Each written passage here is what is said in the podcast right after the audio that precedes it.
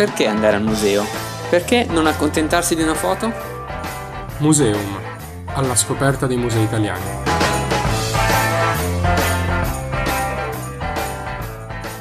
Ben ritrovati a Museum, il programma che vi porta alla scoperta dei musei.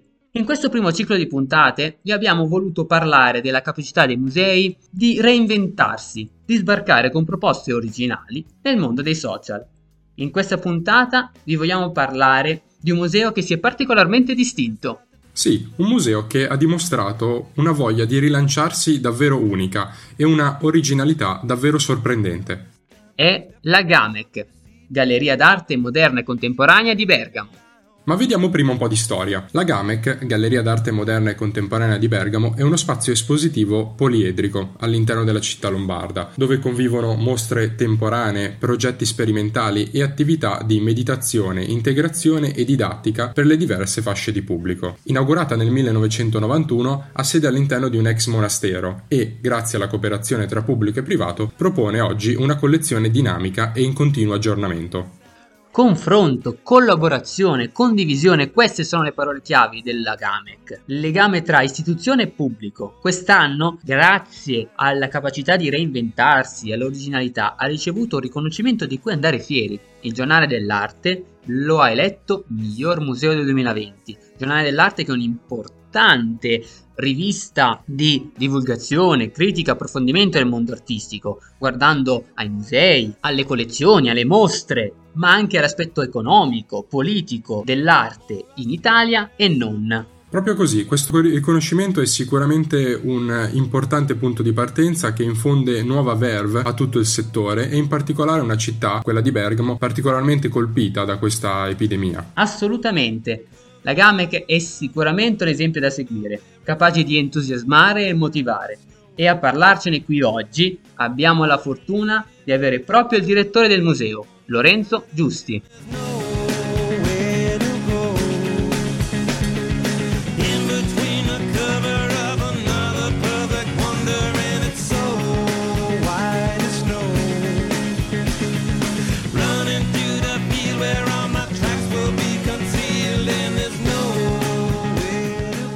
Come vi accennavamo prima, abbiamo l'onore e il piacere di avere con noi Lorenzo Giusti, direttore della GAMEC di Bergamo e presidente di AMACI, Associazione Musei d'Arte Contemporanea Italiani. Dal 2012 al 2017 è stato direttore del Museo Mann di Nuoro e eh, dopo aver av- lavorato come curatore presso il Centro per l'Arte Contemporanea di Firenze. Ha realizzato inoltre mostre dedicate a figure e movimenti di primo piano della storia dell'arte del Novecento e curato progetti d'arte contemporanea, collaborando anche con numerose istituzioni. Grazie per aver accettato il nostro invito e benvenuto a Museum. Grazie, grazie a voi. Grazie, benvenuto. Adesso vorrei iniziare la prima domanda, vorrei farla appunto sull'aspetto generale sua, del suo lavoro nel museo appunto come dicevamo prima è un museo che si è distinto per la condivisione, la collaborazione tra l'istituzione e la cittadinanza, cercare di creare questo legame appunto. E esempio sono per esempio i servizi educativi, ma anche un progetto Aula Magna partito il 28 novembre, quindi da pochissimo, legato alla mostra Tiberga. Ecco, ci può parlare un po' di questo progetto, di questa Aula, Aula Magna, quali sono gli obiettivi e il riscontro che sta avendo?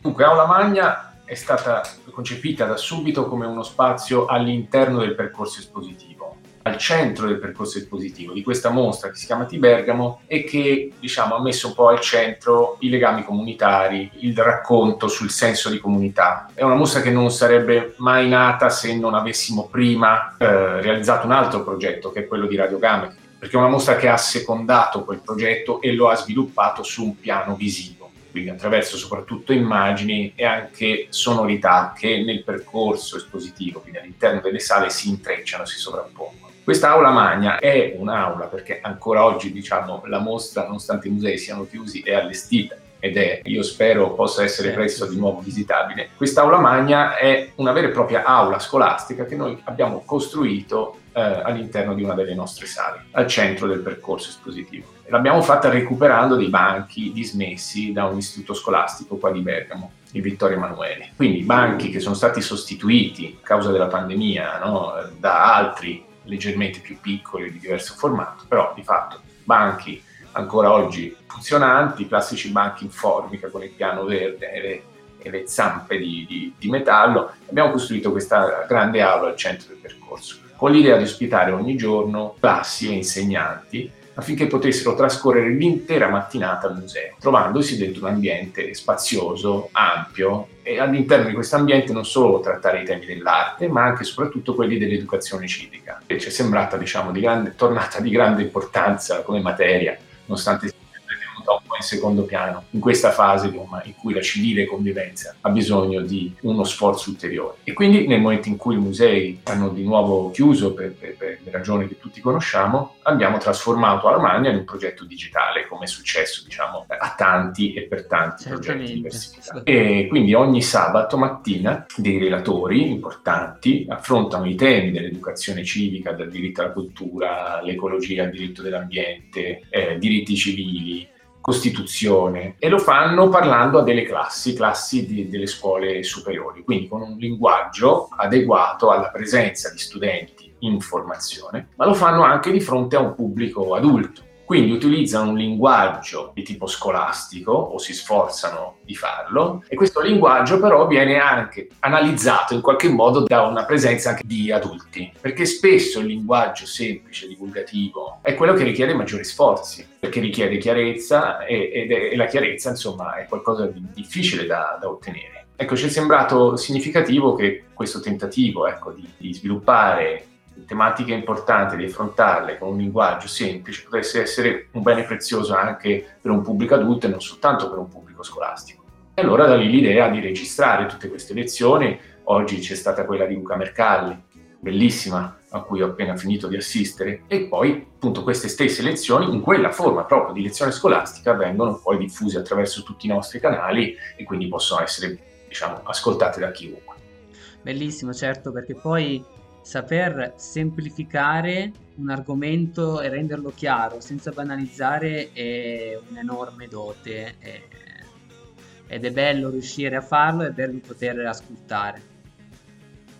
Certo, lo sa bene chi scrive testi scolastici, manuali scolastici. Io a volte ho provato a passare dalla saggistica a un tipo di scrittura più accessibile, più divulgativa. È impegnativo, bisogna saperlo fare.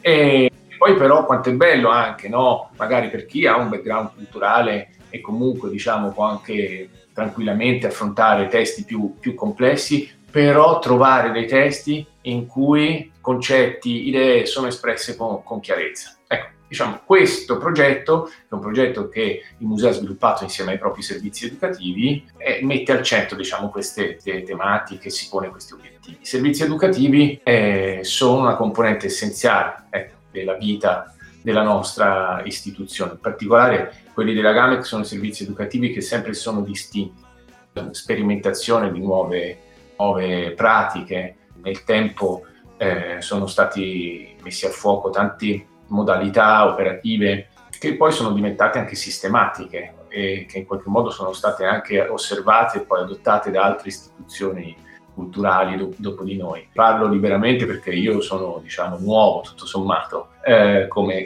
Bergamasco, ma i servizi educativi della GAMEC operano da più di dieci anni con grande continuità e con grande impegno.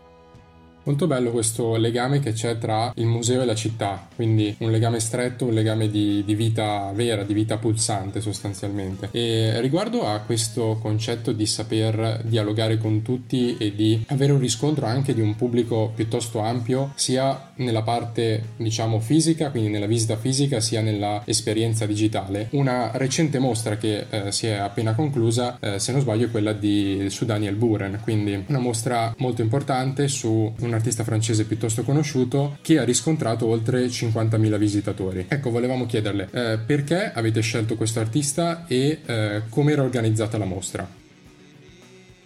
Daniel Buren è senza dubbio uno degli artisti più, più noti a livello globale. Eh, è un artista che ha operato nelle più importanti istituzioni del mondo o, o nelle, nelle, città più iconiche al mondo, ha operato nello spazio del museo, ma tanto ha operato anche nello spazio pubblico, quindi sicuramente sviluppare un progetto nuovo con Daniel Buren costituisce in sé un elemento di valore, ma qua si sono andati ad aggiungere tutta una serie di altri elementi che hanno contribuito a rendere questo progetto importante. Innanzitutto si è trattato della prima mostra inaugurata in Italia dopo il primo lockdown.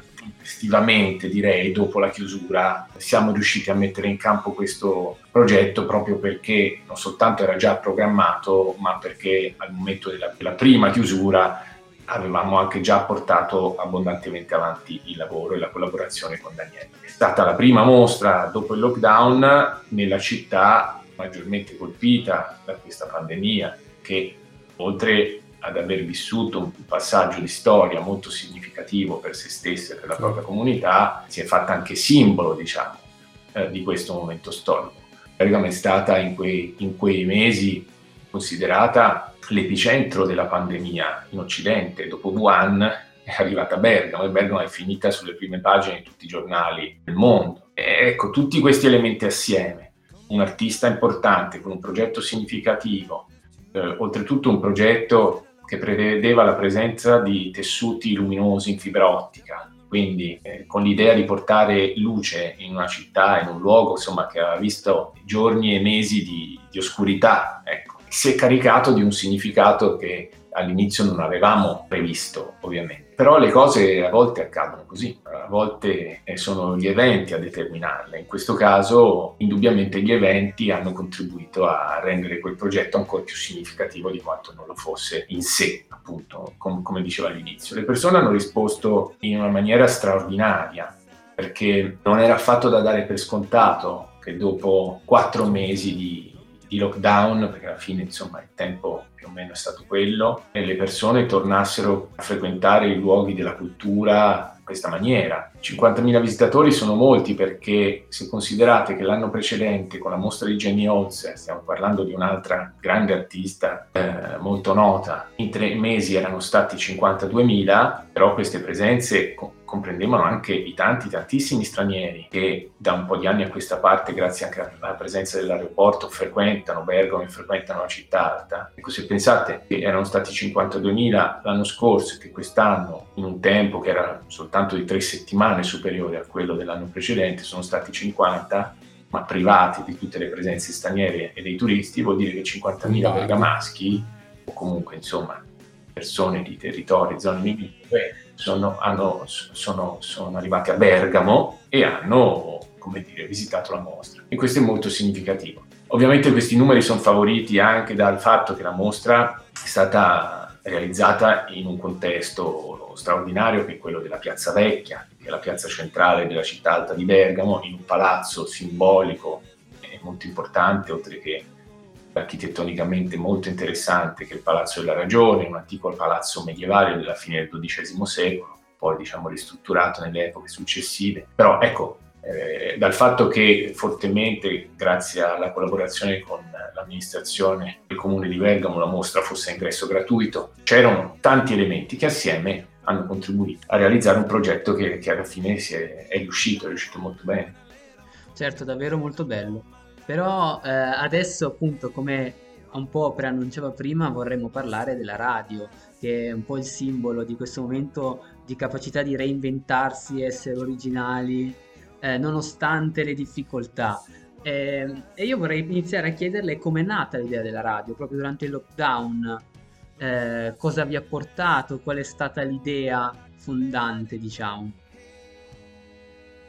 Eh, guarda, eh, ho raccontato questa storia ormai credo, credo mille volte almeno, perché insomma questa radio effettivamente per quel poco che era all'inizio nel tempo è diventato qualcosa eh, di, di importante, che è stato riconosciuto importante.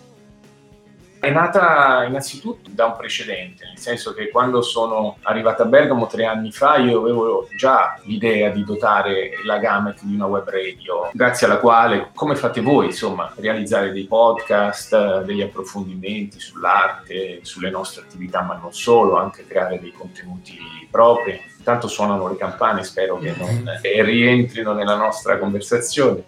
E, ehm, Potrebbero, ma fa festa, va bene lo stesso. È un bel segnale di vita. Esatto. Eh, però ecco, mh, fino a quel momento, cioè il momento in cui appunto Bergamo ha scoperto per prima eh, l'impatto ecco, con questo virus devastante, non avevamo avuto ancora il tempo di sviluppare quel progetto e quindi diciamo l'arrivo de- della pandemia eh, è, ha funzionato da, da, acceleratore in questo senso. E, e, così, diciamo, grazie a uno scambio che ho avuto soprattutto con il nostro ufficio stampa, la Rafacco, ma anche con tutto lo staff, i servizi educativi, e poi con Leonardo Merlini, che è stato il primo conduttore di Radio Gameca, a cui poi se ne sono avvicendati altri, abbiamo deciso eh, immaginare quale potesse o dovesse essere il nostro futuro una volta, diciamo, voltato pagina e risolto comunque superata questa fase di, di grande emergenza di grande, e di grande paura in quel momento anche per la città, perché veramente Bergamo l'ha scoperta mh, prima di tutti gli altri e senza sapere esattamente cosa fosse. E quindi ci siamo trovati a dover gestire anche timori, eh, fragilità, incertezze, paure. Ecco, noi con questo spirito, cioè l'idea di, di, esserci in qualche modo in questo passaggio di storia che la città stava, stava attraversando e di farlo e con una modalità che cercasse di tenere più saldi, saldi no? i legami con, con, la comunità del museo in primis, ma anche di allargare questa comunità, eh, abbiamo avviato questo progetto che abbiamo considerato e pensato subito come una piattaforma aperta, cioè sapevamo che sarebbe sviluppato poi in qualcosa d'altro sempre e ancora oggi infatti questa radio sta continuando a vivere e a operare in forme diverse. Dopo la prima fase, che è stata una fase social appunto, nella quale utilizzato soprattutto il nostro canale Instagram, c'è stata una seconda fase a giugno in presenza, quindi l'abbiamo chiamata Radio Gamek Real Live e abbiamo organizzato una serie di concerti, performance, iniziative all'interno del cortile, cioè l'unico del, del museo, l'unico spazio frequentabile liberamente eh, in quel momento da parte di questa comunità che insomma volevamo eh, comunque continuare a sentire nostra, tutti i concerti che ovviamente abbiamo realizzato e anche registrato, anzi in streaming, abbiamo mostrato in streaming prima, poi registrato, poi ovviamente sono andati a creare questo grande archivio che Radio Ramax sta diventando e oggi siamo alla terza fase, ne seguirà una quarta, è una terza fase che ci vede collaborare con Radio Popolare e quindi andare in onda in FM tutti i sabati pomeriggio dalle eh, due e mezza alle quattro, continuando a ospitare voci dal territorio e storie dal mondo con ospiti sono diventati sempre più importanti, diciamo, sempre più, sempre più significativi. E, e, lo facciamo, ed è questa la particolarità che cerca di tenere a fuoco no? quelli che erano i nostri intenti eh, sino dalla prima ora, lo facciamo trasmettendo con un camper eh, da un camper che, che, si muove all'interno del territorio della provincia bergamasca, quindi da, da paesi diversi eh, ogni sabato. Siamo partiti da paesi simbolo diciamo, della pandemia, Nembro, Alzano, e poi abbiamo toccato località che invece secondo noi sono significative, di cui può anche diciamo, aver senso fare una sorta di promozione turistica, quindi un turismo ovviamente molto consapevole e culturalmente elevato e quindi siamo passati da San Pellegrino, siamo, saremo a Crespidadda questo sabato, siamo andati fino nella Valle Imagna, ad Arnosto, un piccolo paese che ancora oggi conserva delle case in pietra della fine del Settecento, un borgo, una contrada molto, eh, molto bella, laddove eh, i territori del Ducato di Milano e della Serenissima si incontravano, diciamo, vi era, vi era il confine, ecco, quel, eh, su quel territorio. Molto bello questo aspetto itinerante che eh, a partire da un museo centrale al centro della città lo rende quasi un museo diffuso in un certo senso attraverso l'esperienza eh, del camper. Ma ehm, tornando al, alla GAMEC, proprio al museo in sé, eh, volevamo farle una domanda più personale, diciamo. Cioè, ehm, per lei quale opera rappresenta meglio il museo o quale opera può rappresentare meglio questo momento del museo? Eh, in questo momento... Se c'è. L'opera che meglio lo, lo, lo rappresenta è un'opera ipotetica eh, che nasce da una produzione collettiva, mi verrebbe da dire, perché sono mesi che noi parliamo di comunità sono mesi che cerchiamo di mettere al centro del nostro discorso lo sforzo unitario. E quindi diciamo tutte quelle opere partecipative che hanno previsto un coinvolgimento di terzi e quindi non coltivano un'autorialità singola in senso stretto possono essere rappresentative di questo momento, il museo ne conserva alcune, alcune sono anche esposte all'interno della mostra T. Bergamo. Mi viene in mente in particolare eh, questa serie di fotografie realizzata da Alberto Garutti all'interno delle case di alcuni bergamaschi che in quel momento, parliamo di un lavoro che se non ricordo male è del 2003, avevano appena dato alla luce un figlio. Ed è una serie fotografica che si lega a un progetto che eh, Alberto Garutti ha realizzato per l'ospedale della città, che si intitola Ai nati oggi e che prevede la presenza all'interno dell'ospedale, eh, fuori dalla sala parto, di un pulsante che i genitori di, di, dei neonati possono premere e, e grazie a questa pressione un lampione si illumina in una piazza della città, che è Piazza Dante. Allora voi capite, è ovviamente il pensiero di un artista che come dire, si è aperto a, all'idea della crescita di una comunità attraverso la presenza di nuove vite, ma è anche un lavoro diciamo, partecipativo che coinvolge il pubblico, perché senza la sua azione, senza la sua presenza, il lampione resterebbe sempre spento. Invece si accende ed è un'accensione carica di senso e carica di significato. Forse questa in questo momento è l'opera che meglio ci rappresenta. Poi ovviamente la Gamme, che è un museo d'arte moderna e contemporanea, con una collezione molto diversificata, abbiamo tante opere importanti. Stiamo per esempio per eh, avviare un restauro importante su un'opera di Kandinsky del 1925, si chiama Spitzrund, è un'opera diciamo del periodo del Bauhaus di Kandinsky. Siamo noi, la Gamec, uno dei pochi, pochissimi musei italiani a poter vantare nelle collezioni la presenza di un dipinto di questo autore così, così significativo e importante. Eh, insomma, ce, ce ne sono tante di opere che potrei citare. Il momento mi sono venute in mente queste due. Devo dire che dalle sue scelte sto, si sta scoprendo un lato romantico di Bergamo che non conoscevo ed è bello che stia passando, soprattutto adesso. Ma sai, mi permetto di dire una cosa, un concetto che ho già espresso in altre occasioni recentemente, ma di cui mi sto convincendo sempre di più.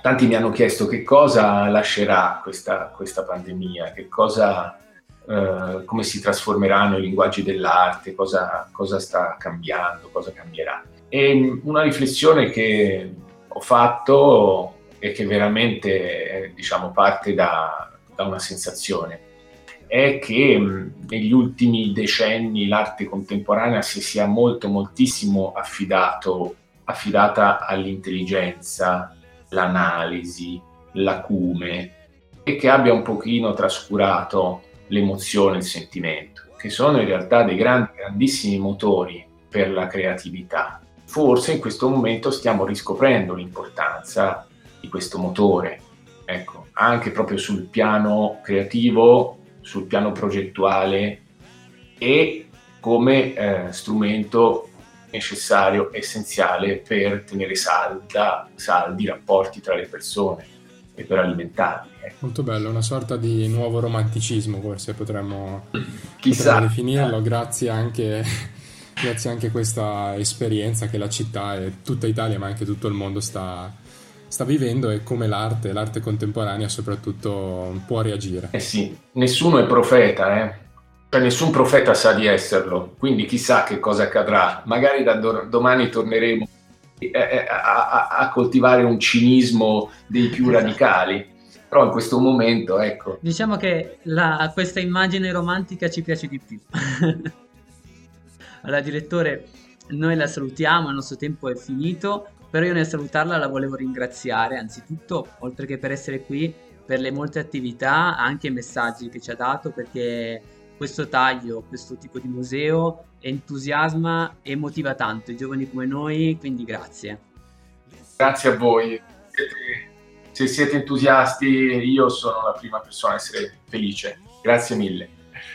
Grazie a lei. Grazie per essere stato con noi. Arrivederci. Grazie, arrivederci.